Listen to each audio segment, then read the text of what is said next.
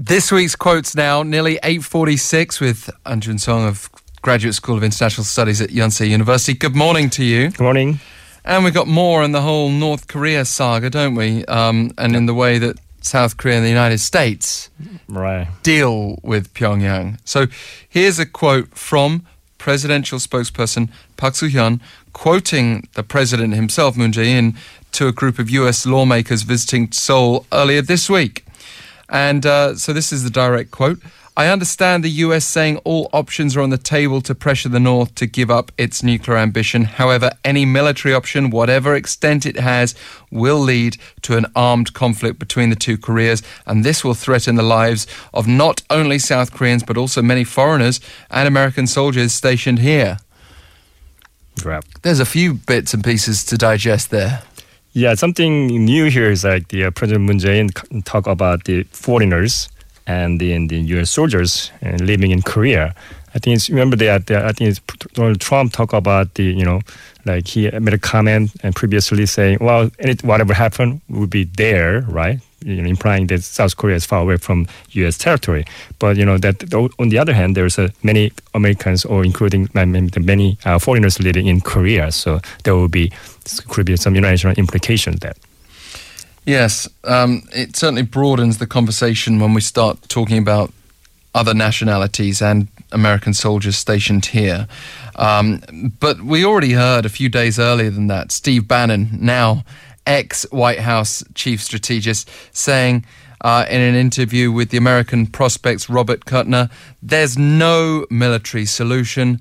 Forget it. Until somebody solves the part of the equation that shows me that 10 million people in Seoul don't die in the first 30 minutes from conventional weapons, I don't know what you're talking about. There's no military solution here. They got us.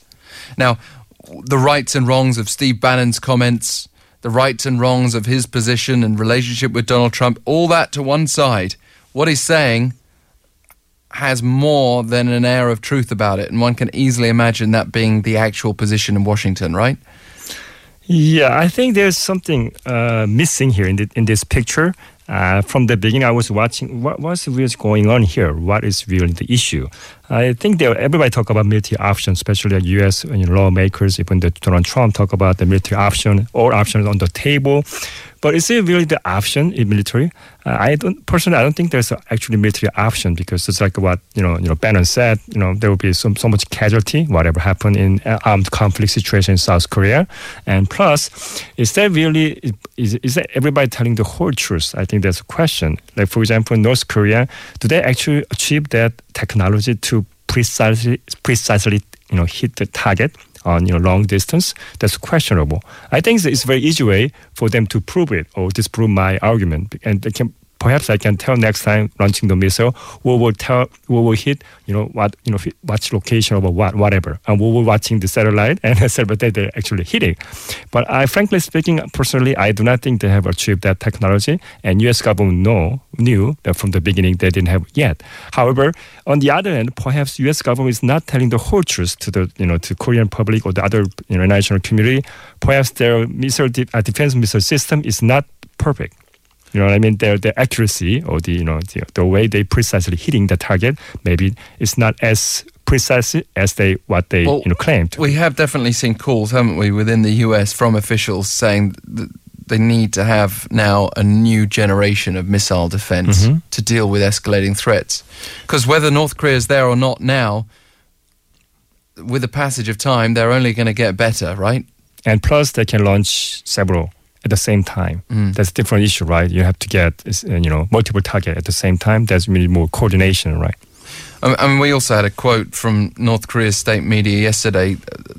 It was uh, Kim Jong Un ordering more warhead tips mm-hmm. and asking for more um, solid fuel rocket engines to be produced too. So take that as we like, but that that seems to be an indication of what we already suspected that they are going to be looking to build up their arsenal. Uh, yeah, actually, another quick comment about the, what the Bannon said about the conventional weapon. Mm. Talk about half hour, they be you know there's ten thousand casualty.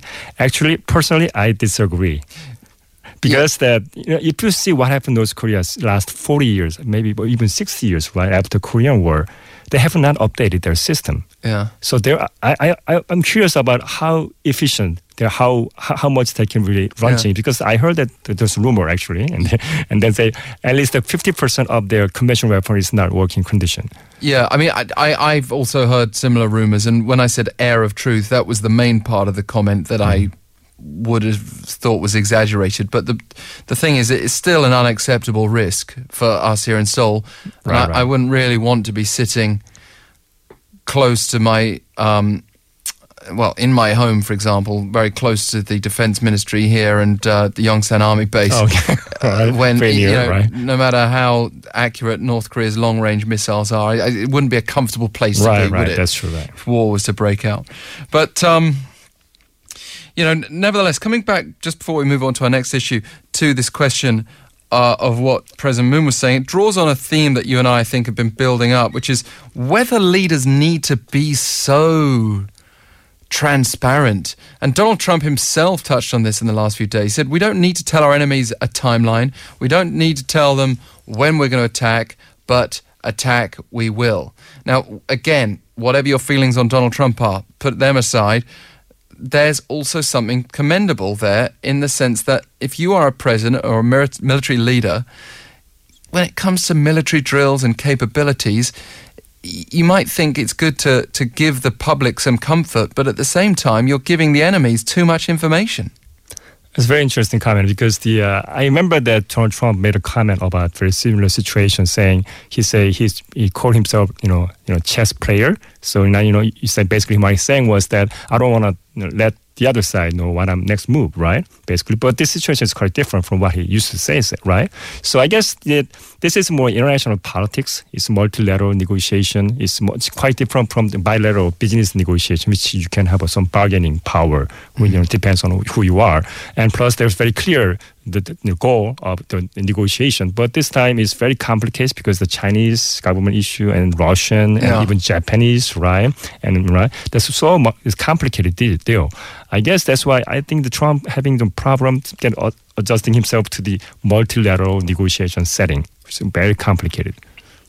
All, all these public comments, though, they do look very much like small dogs barking, and, uh, and, and, and I'm not really sure if it's aimed at anything other than sending threats to the opposition and or sending messages to the public.